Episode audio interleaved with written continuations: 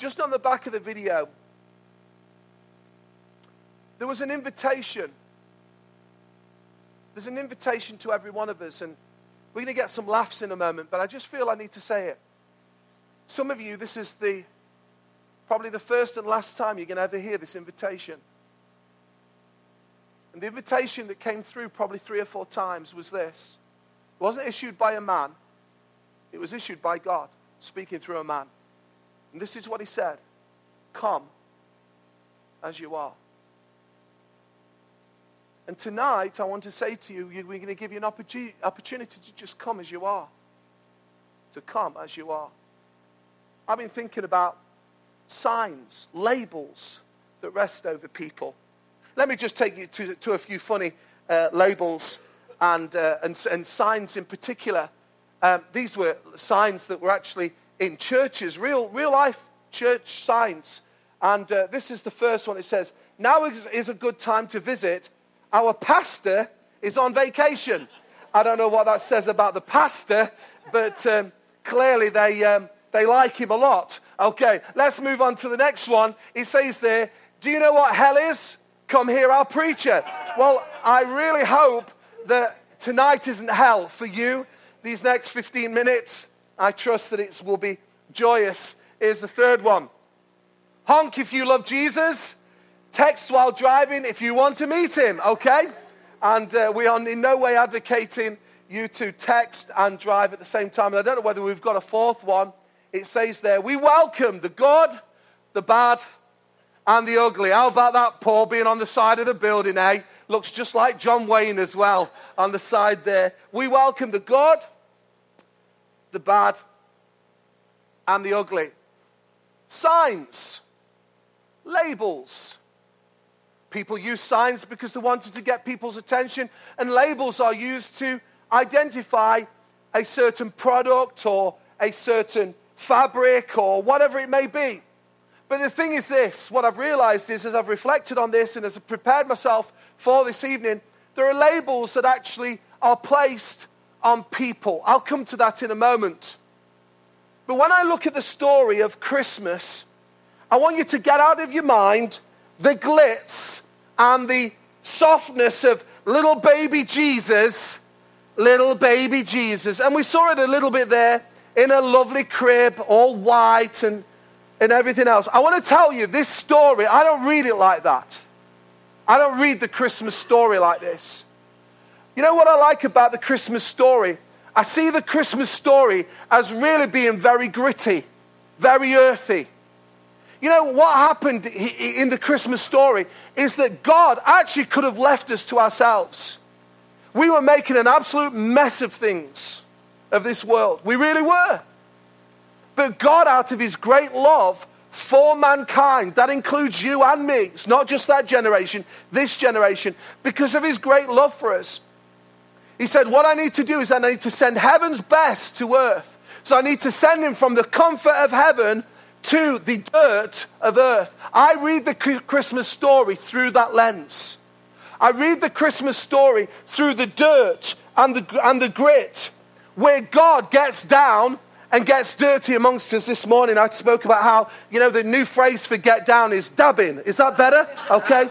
Is that a bit better, Josh? No, I'm not quite sure. Okay. A number of you haven't got any idea what we're on about. Who put your hand up if you know what dabbing is? I'm not talking about the dabbing on your thing. Okay, we're going to have a, probably a dab off at sometimes. Okay, Dadzu Dab. That's what I'm going to set up a new rock band. Dadzu Dab. Okay, me and Paul are going to be there, aren't we, Paul? We could do this, no problem. Andy, you'll join us? No, you're not cool enough, Andy. No, you are cool enough, yeah. You are. I'm joking. Hey, Andy, I've been, I've been told I'm very uncool with this dabbing and on all the rest of it.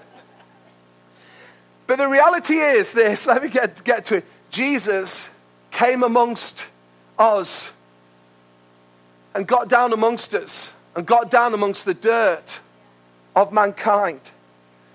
And he uses this story, this Christmas story, with people who are full of labels.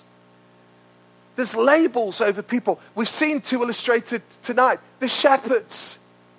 Their label on them was that they were poor, they were lowly. They, they had nothing really anybody would be interested in. They were possibly uneducated. There's another label. You know, they, they, they lived out in the fields. They, they, were, they were touching unclean animals and things. Labels. But then we see another group of men in the, in the gospel Christmas story. Then we see some wise men who obviously were rich because they were present gold, frankincense, and myrrh. Wouldn't you wish that they were your uncle? Hey, eh? they'd be great gifts. They would tell you, you know, Nathan, that PS4, you definitely get that off one of those kinds of uncles. Okay. They were rich, another label. They were educated, another label. They were clever, there's another label. All these labels that are consist of this Christmas story. But let me give you another label. It's not a person, but it's a place, a barn. See, Jesus was born in a barn, and God did this all on purpose. You may say, you know, did he really do it? I tell you, everything was orchestrated by God because he wanted to come to earth. He wanted to show you and me tonight. He wanted me to tell you tonight that this is why he came. He came for all the labels of the world. Anybody that's ever been labeled with those things, he's come for you. And there are people here who've actually been homeless. You've lived on the streets. And you see, Jesus was living in a barn, and we get all this coziness. Oh, it was a nice barn. Listen, for a period of time, they were homeless. Nobody could take them in. There was no room for them at the inn. They were homeless. They were also refugees. They were on the run. Read the follow on story. How they had to scarper from the place because they were going to be killed. Jesus was going to be killed. All these labels that come into this story. That's why I love this Christmas story. That's why I've got a renewed passion to want to tell the story tonight to each and every one of you. And to give the invitation that we've heard through the video come as you are. Because listen to me tonight. Some of you have got those, all those labels that have been written over your life. I can still go back to a time in my life. I was at the school in St. John's when it was still a school in Mansfield, middle of Mansfield. I won't mention the teacher, just in case she's still alive or she may listen to our podcast. I don't know. But I genuinely, sincerely mean this. I hadn't created any issues for this teacher, which was unusual for me, but I hadn't. But I remember writing on my report, I quote, and I could take you to it I find Christian a silly boy who behaves rather badly at times. Label. 35 years later, I still can remember the label that that woman wanted to put on me. Listen to me. What labels are on you? What labels have people put over your life? Maybe you're an adulterer. You've had an affair and it's been written over you forever. It may be that you're a thief. You're a criminal. You've been in prison. It may be that you're a drug addict. Maybe you're an alcoholic. It may be you're rich. Maybe you're posh. Maybe you're clever. Maybe you're stupid. What labels have people put over your lives? So I want to tell you every single label that people have put over your life, God wants to take by the power of His Spirit and He wants to put a new label over your life.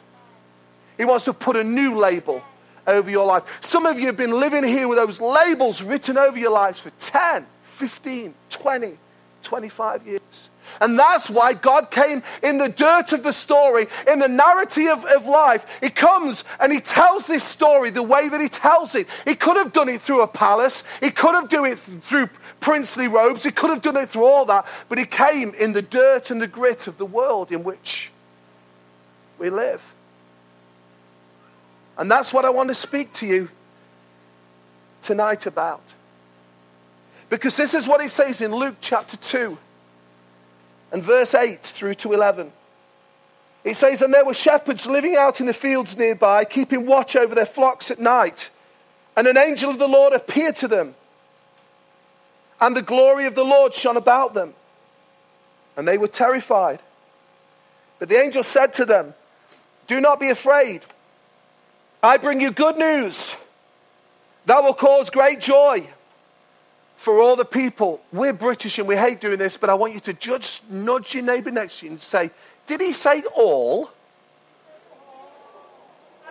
And then go to your second choice, who you didn't do in the first, and just say, Did he say all? I want to just read this again to you because it's so important.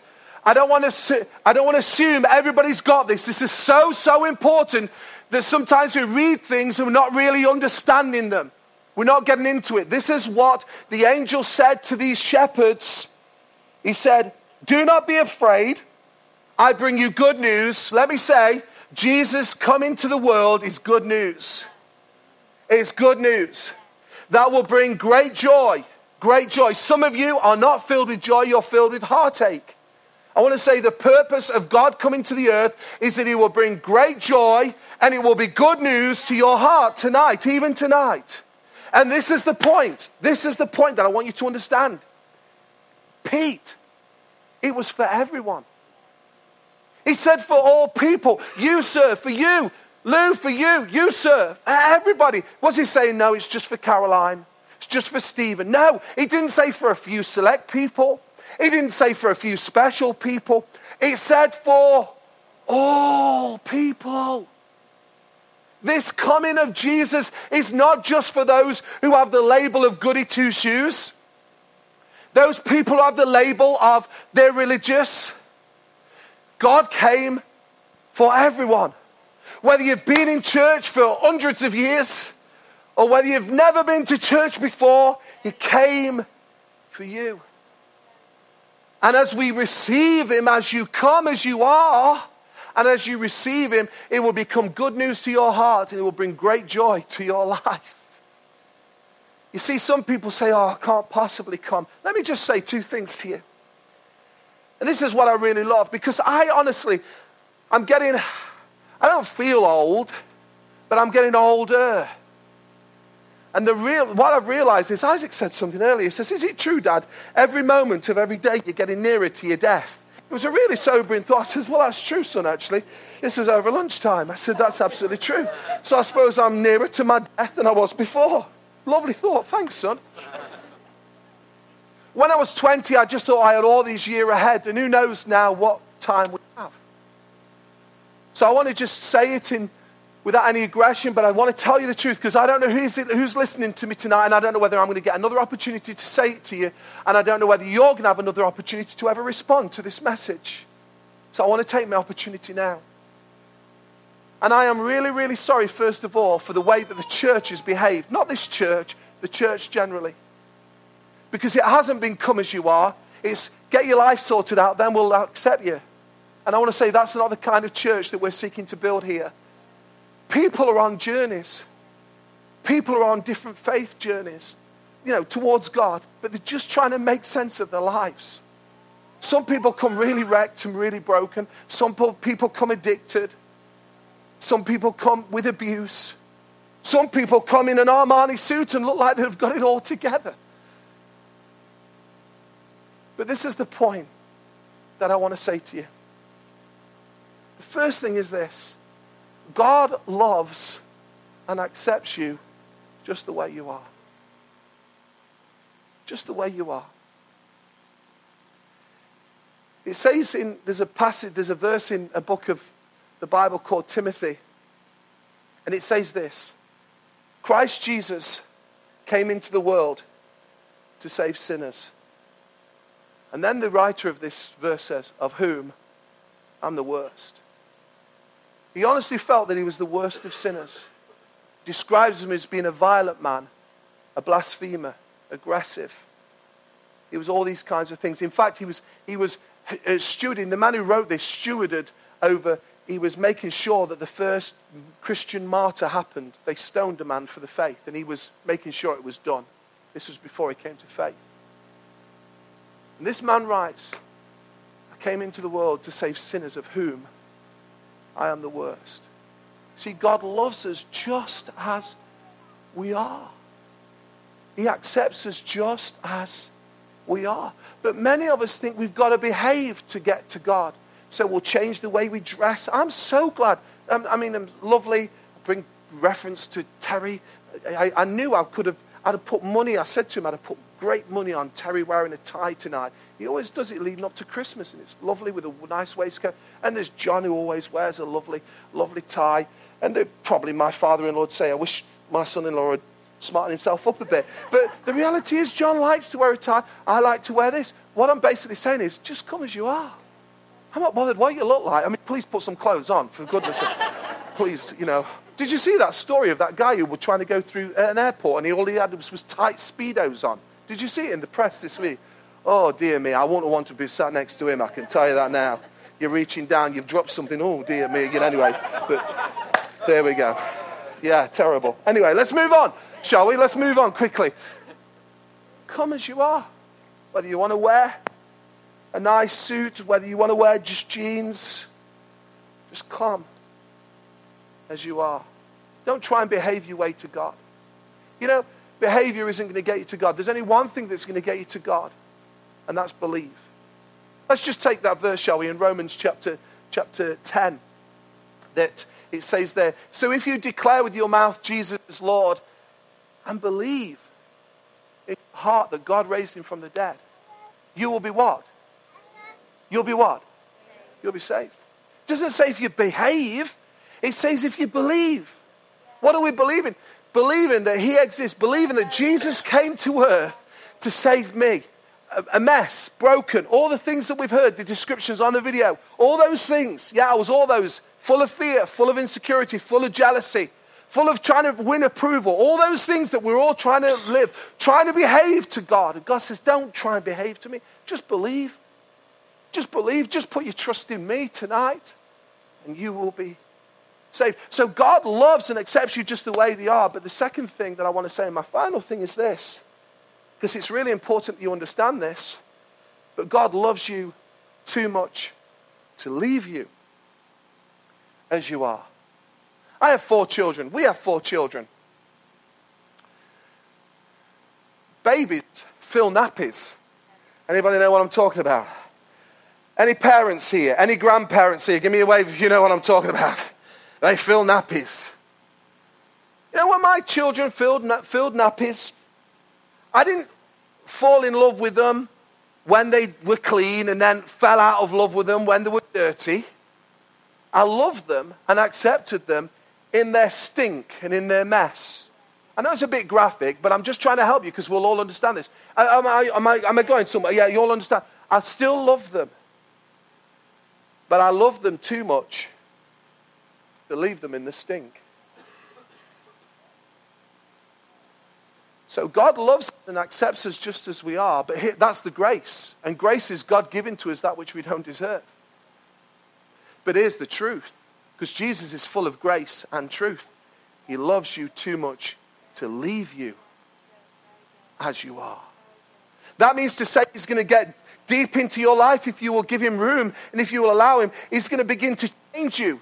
It's not about a set of rules and regulations. It's the reality of the next step, the discipleship journey, the journey towards God. God is going to start to do some new things in you. There's going to be some new mindsets. There's going to be some heart changes. There's going to be some adjustments that's going to take. It's not about doing this and not doing this and you can do and you can't do.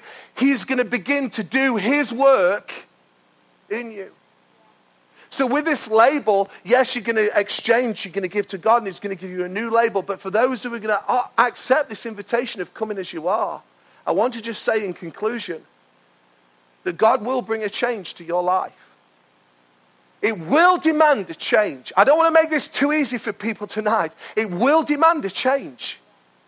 It will demand a change. You won't be able to do it on your own. Only God can help you with this. But it will require a change. It will require a 180 degree turn from where you are going, pleasing yourself, to now pleasing and walking towards God. Come as you are, but God loves you too much to leave you as you are. I want to finish with this. You see, the cost of following Jesus is that we recognize the story continues from Christmas into Easter and there's the connection 30 years later that Jesus lived this life and he did amazing miracles. Amazing miracles. And he lived a perfect life. And he hung upon a cross. So he became the sacrifice for your and for my sin because we've all sinned and we've all messed up. But this is the point. He died so that we can live. But this is the cost of following Jesus. You see, someone has said this We want to be saved, but we insist that Christ do all the dying. That's a very powerful statement. So, in the invitation of coming to God, He accepts us as we are and loves us, but He's also going to begin to speak to us. He's also going to bring some change, and there's going to be some dying to some things. And let me say this some of those things that you know in your heart that you're going to have to die to, they're not doing you much good anyway. What I realize is when I talk with people more and more and more, they say, Where is my life headed? People who are taking drugs, we have them all over the life of our church. People who are sleeping around. Josh and the team dealing with young people who think that that's just the way to live because that's what everybody tells them. Just, you know, we're in now, eat, drink, and be merry. Just do what you want. But even young people are speaking to these guys and saying, you know what, in all of this, I'm empty. Because nothing, nothing fills the hole. Nothing fills that void in our hearts. Only Jesus. And that is why Jesus came to this world. So, the invitation that I want to bring to you all tonight is come as you are. And in a moment, I'm going to ask you on each chair, there's a pen and there's a label. And there's two things I'm going to ask you to do with it. Either tonight, in, in a moment, as we bow our heads, I'm going to ask Andy if he'll just jump onto the keys, and because we're drawing our service to a close, and Stephen's going to come and do what he needs to do.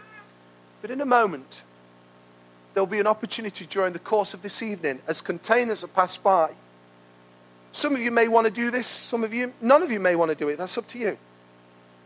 But it may be you're saying, you know what, Christian, there's been a label over my life that I want to give to God. It's not done me any good at all, this label. I'm not asking you to write your name on it, so I'm not asking you to disclose who it is. You may say, What's the point of that? You can't see it. No, but I believe God sees it. God sees your heart. If that's you tonight, in a moment, whilst, you, whilst I pray, you might just want to take that pen and just write on there. And in a moment, when the container bucket is going round, you can put that in. The second option is I want everybody, don't just leave them there. Would you do just something for me? Take it with you.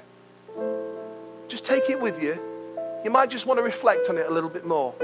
Have there been some labels that have unfairly been put over your life? I could open this up further. Some of these labels are limiting you. Some of these labels have plagued you. Some of these labels have pursued you like a bad smell. And God wants to take these labels from you and give you a new label that says that you are loved, that you are accepted, that you are forgiven. I wonder if we bow our heads. If you could say, Christian, would you pray with me? I need